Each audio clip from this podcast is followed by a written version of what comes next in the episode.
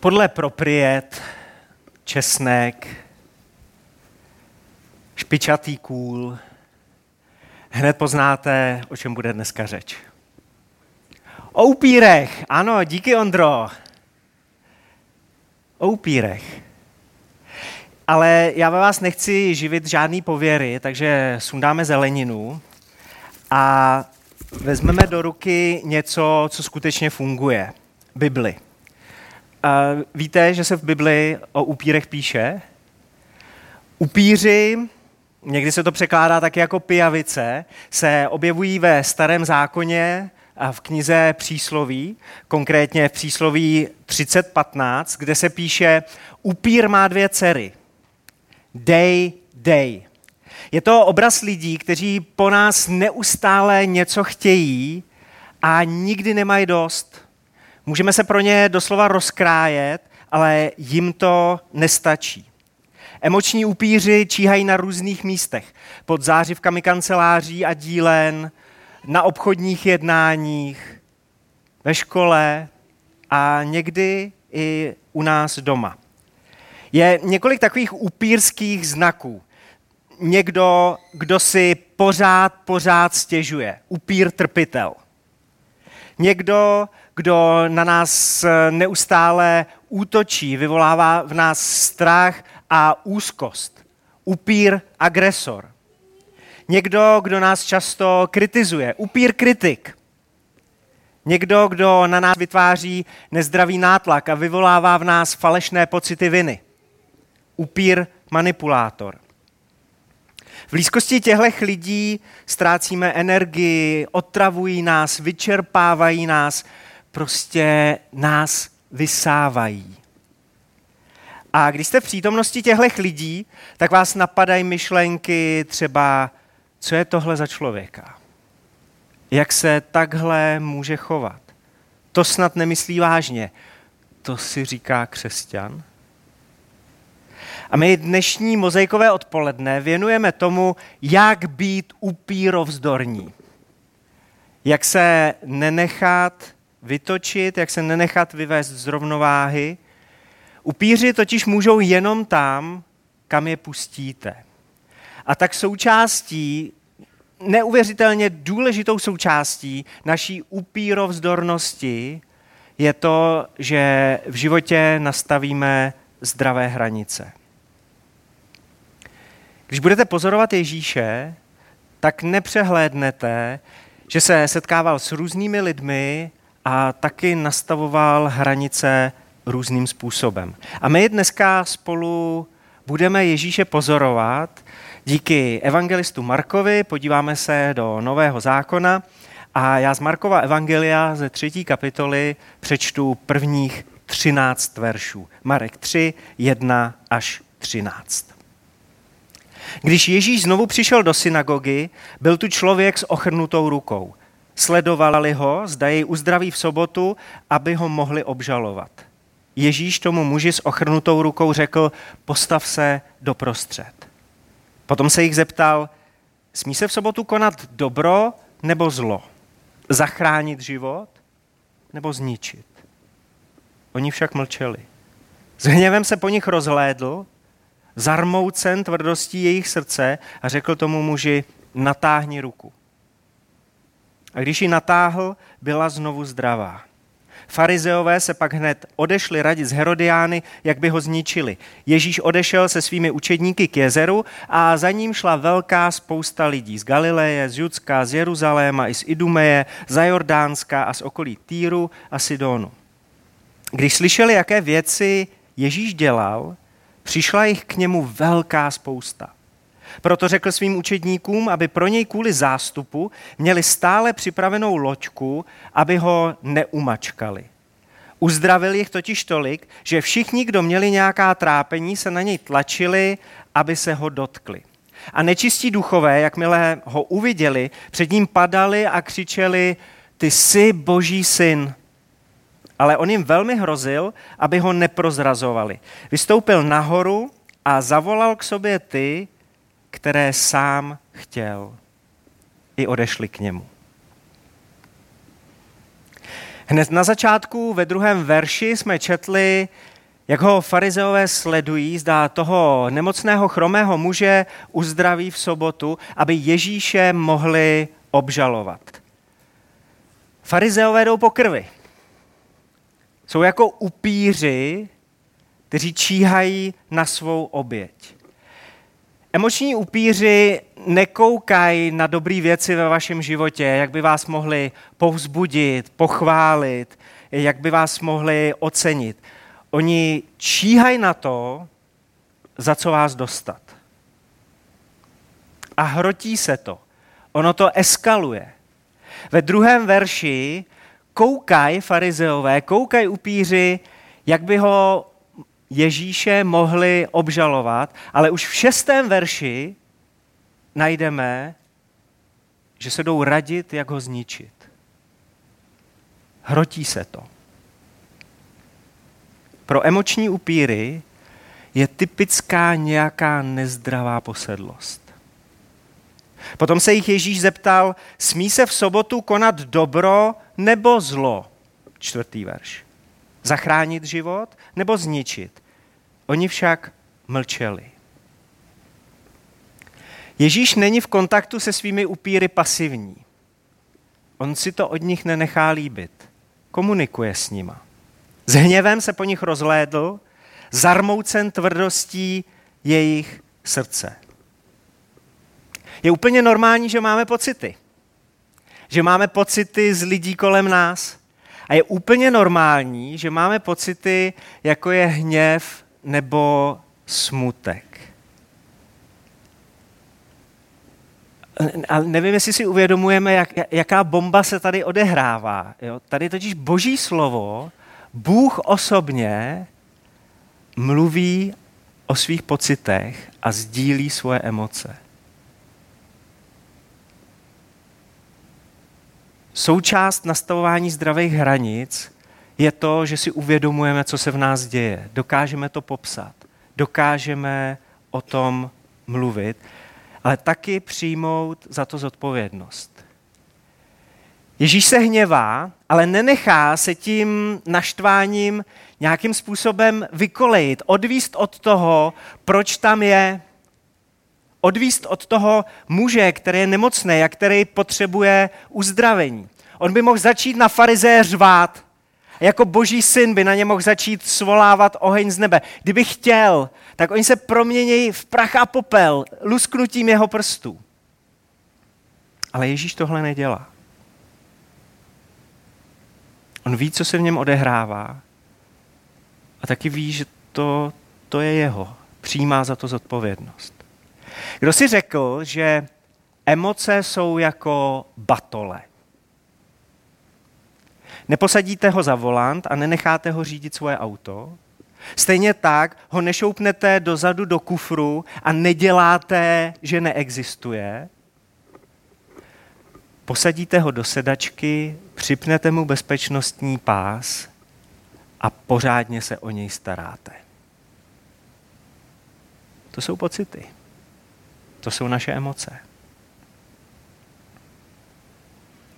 Chromý muž je uzdraven a farizeové hned na to odcházejí poradit se s Herodiány, to jsou takový židovský fanoušci krále Heroda, odcházejí se s nimi poradit, jak by Ježíše zlikvidovali. A Ježíš za nima neběží. Ježíš nevolá, že ještě nedopovídali. On s nima nestrácí čas. Ani teď, ani jindy nevede se svými upíry jako sáhodlouhý dialogy. To si můžete u Ježíše všimnout. Se svými blízkými, se svými přáteli, a to i když si s něčím, v něčem nerozumějí, když se na něčem neschodnou, tak Ježíš diskutuje, vysvětluje, ale s nepřáteli, s nepřáteli je velmi úsporný. Jedna věta, dvě, na upíry totiž skoro nikdy nefunguje to, že vršíte jeden racionální argument za druhým. Vaše upíry to vůbec nezajímá. Jedna věta, úspornost v kontaktu s našimi upíry.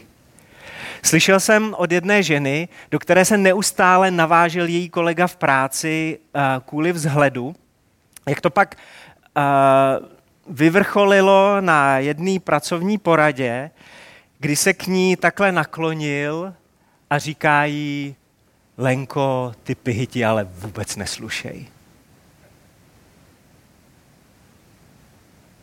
A kdyby jako začala vršit různý, různý argumenty, k čemu by to bylo? Někdy pomůže jedna jediná věta a třeba řečená s takovou lehkostí nebo s humorem, protože Lenka mu tenkrát odpověděla, a víš, to nejsou pihy, to je vyrážka, radši se drž ode mě dál, ať se taky nenakazíš.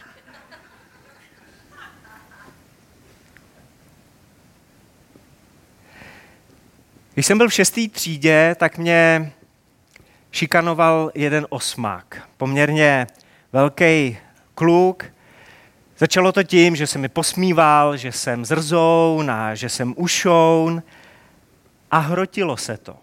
Při nějaký sportovní školní události, když jsme seděli na tribuně, tak ke mně přišel a neřekl vůbec nic, napřáh se a dal mi facku. A pár dní na to jsem se svojí partičkou seděl ve školním vestibulu a tenhle osmák uh, se tam přivalil uh, se svýma kumpánama a rovnou, rovnou ke mně, aby ze mě vysál život, aby ze mě vysál tu radost uh, toho dne ten nadřazený úsměv, ten, ten vidím do dneška. A on ke mně přišel, napřách ruku, teď všichni stichli a já jsem plácnul první věc, která mě v tu chvíli napadla. A řekl jsem mu, hele, není to vlastně o tom, že se ti líbím a ty se mi to stydíš říct. Holky z naší party se začaly chechtat, ty jeho kumpáni zmrzli, podle mě začali přemýšlet o tom, jestli to není pravda. A ten můj upír jakoby úplně splasknul, jakoby se totálně vyfouknul a od toho dne mi nikdy už nic neřekl a nikdy mi nic neudělal. jaký racionální argumenty by mi v tu chvíli pomohly? Úspornost. Někdy lehkost, když to může být těžké. Ale někdy je ta úplně nejbezpečnější hranice od našich upírů fyzická hranice. Že se od nich držíme dál. Odejdete z jejich blízkosti. Ježíš nejen, že nepronásleduje farize, aby si s nima ještě něco vysvětlil. On taky odchází. V sedmém verši čteme, Ježíš odešel se svými učedníky k jezeru. A když ho při jiné příležitosti po jiné návštěvě synagogy chtěli nazarečtí schodit z útesu, tak on jim neřekne, dělejte si se mnou, co chcete. On jim to nedovolí a čteme tam, že od nich odešel, aby byl v bezpečí. Agresivní upír křikloun, který na vás zvyšuje hlas nebo dokonce na vás řve, tak na někoho takového můžete reagovat třeba, že mu zkusíte v klidu říct, rád bych tuhle situaci řešil klidně, ne za křiku. Nebo můžete svého upíra, křiklouna poprosit, aby mluvil pomalej. Totiž schválně to někdy zkuste, ono se strašně blbě řve a mluví pomalu. Když zpomalíte, tak většinou musíte i stišit hlas. Ale možná tohle vůbec na vašeho upíra nezafunguje. Tak mu prostě řekněte, že pokud bude dál křičet, tak odejdete a vrátíte se k řešení později. Už je to spoustu let, kdy jsem vedl jeden takový vyhrocený telefonát s jedním křesťanem, s jedním bráškou. A on na mě strašně rozčíleně řval do telefonu. A já jsem mu, jsem se snažil být trpělivý, tak po několika minutách jsem mu řekl, hele Zdendo, jméno jsem změnil, hele Zdendo, mně se vůbec nelíbí to, jak se mnou mluvíš, tak jestli budeš takhle pokračovat, tak já zavěsím. Tak ty mi ještě budeš říkat, jak s tebou mám mluv, cvak. Zavěsil jsem. Za chviličku mu volám zpátky a říkám, můžeme to prosím uh, zkusit znova a klidnějc, řev, cvak.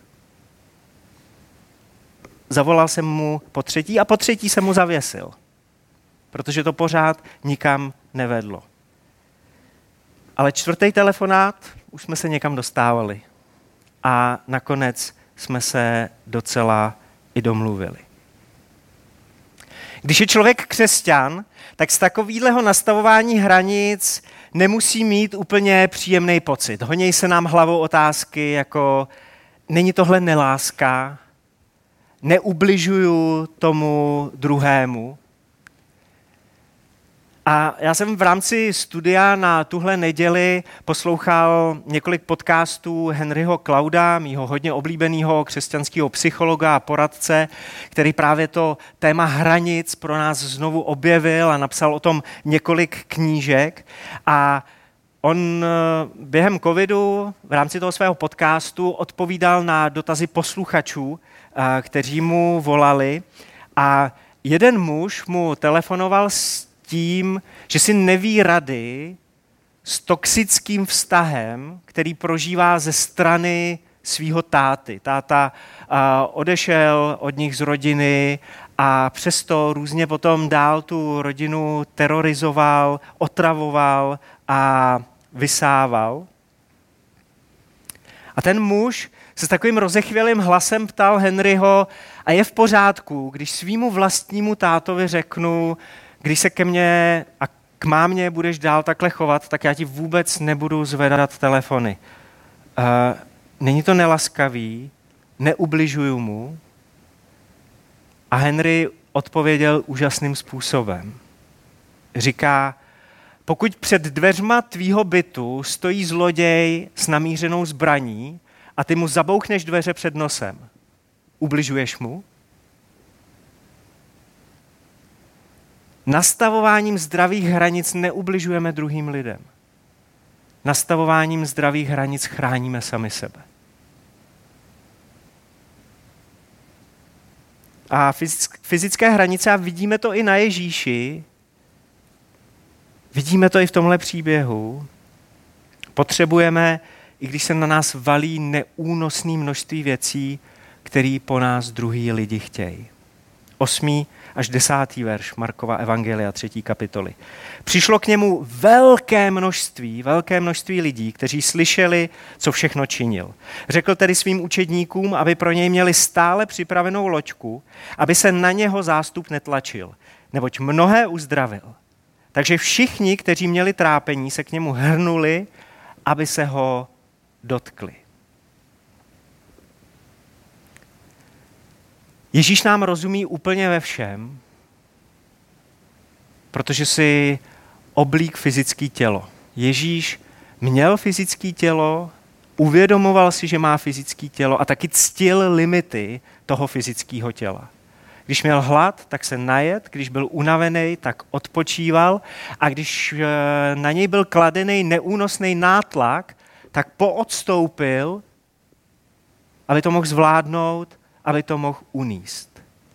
A taky se nebál se svými blízkými přáteli, nebál se s lidmi, kterým měl kolem sebe a kterým důvěřoval, mluvit o tom, co potřebuje. A tak mluví se svýma učedníkama říká jim, mějte neustále připravenou loďku, aby. Aby mě to neumačkalo. Nejlaskavější bytost celého vesmíru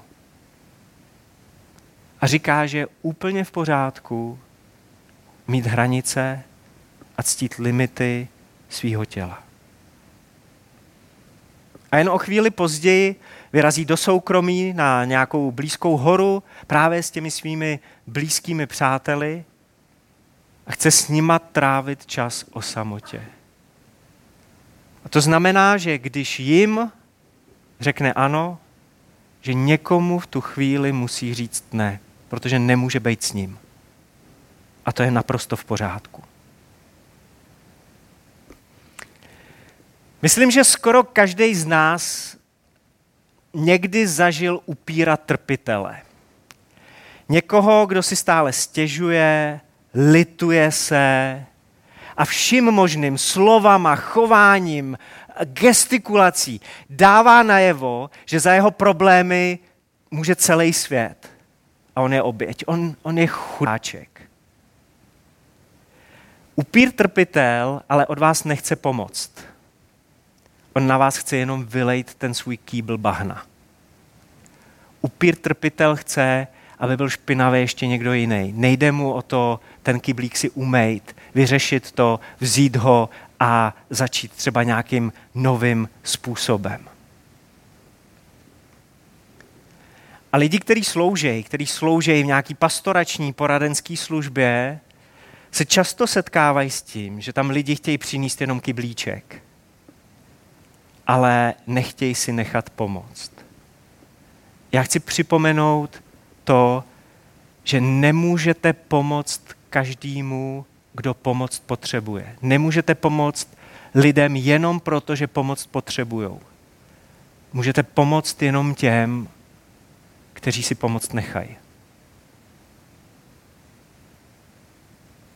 Kteří dovolej Bohu a druhým lidem, aby jim pomohli. A tak je možný, že s upírem trpitelem budeš muset v nějaké fázi vyměnit pár vět typu, hele, jestli to nechceš řešit, jestli nechceš řešit svoje problémy, tak se nezlob, už se nebudeme scházet, protože to nemá smysl. A třeba najde někoho, tenhle upír trpitel, kdo mu pomůže. To se může stát. Ale často je to někdo, kdo má na něj mnohem větší nároky než vy. Protože upír trpitel potřebuje pocítit následky svýho chování a svýho neřešení problému. Marek 3. kapitola připomíná ještě jednu zásadní pravdu, kterou určitě nechci přeskočit. A to, že nebojujeme proti lidem, ale proti duchovním mocnostem zla.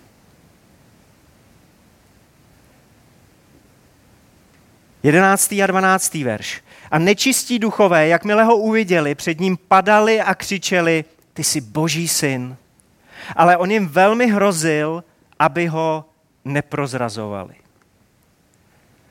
Jako křesťané, jako boží děti potřebujeme mít duchovní rozlišení, jestli to, co se děje u nás v práci, to, co se děje u nás ve škole, to, co se děje u nás v rodině, jestli je to jenom o nějakém emočním upírovi, o nějakém člověku, který nemá vyřešený svůj charakter, a nebo jestli se děje něco duchovního v pozadí, protože mocná duchovní bytost jménem ďábel z nás chce vysávat život, chce nám otravovat život. A křesťanům zvlášť. A my potřebujeme to duchovní rozlišení, abychom věděli, jestli se nějakým způsobem máme bavit s lidma, a nebo jestli mám začít chodit do práce třeba o půl hodiny dřív a modlit se v té svojí kanceláři a ve jménu Ježíše Krista svazovat síly zla, síly tmy. Úplně jednoduchá věc. S lidma komunikujte, démony vyhánějte v autoritě jména Ježíš. Potřebujeme rozlišení, v čem jsme a co nám zafunguje. A často je to kombinace obojího. Že za těma lidma, kteří z nás vysávají život, je někdo v pozadí. A úplně nakonec se vrátím na začátek. V synagoze před Ježíšem nejsou jenom jeho upíři, nejsou tam jenom eh, farizeové, je tam i člověk s ochrnutou rukou. A ta ruka je pro nás velmi důležitý symbol. Rukou se bráníte proti tomu, co vám ubližuje.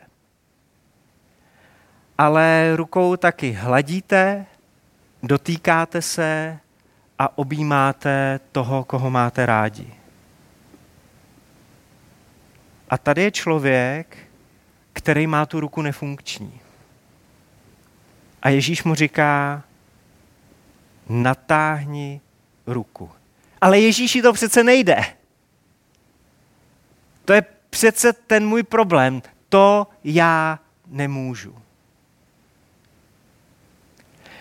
Neslyší tohle od nás Kristus, když nám něco říká, něco po nás chce, třeba odpust mu. To nejde. Nebo když nám říká, nastav si zdravé hranice. To já nemůžu. Ježíš řekl tomu muži, natáhni ruku a když ji natáhl, byla znovu zdravá. Aby přišlo uzdravení, je potřeba Ježíše poslechnout. A já jsem přesvědčený o tom, že Ježíš pro nás, jak tady jsme a jak se díváte online, že pro tebe, pro nás Ježíš chce zdravý vztahy, že pro nás Ježíš má uzdravení. Co ti teď Ježíš říká? Prostě ho poslechni. Přestaň se vymlouvat. Neříkej, já nemůžu, neříkej, to nejde. Jestli ti Ježíš teď něco říká, tak ho prostě poslechni.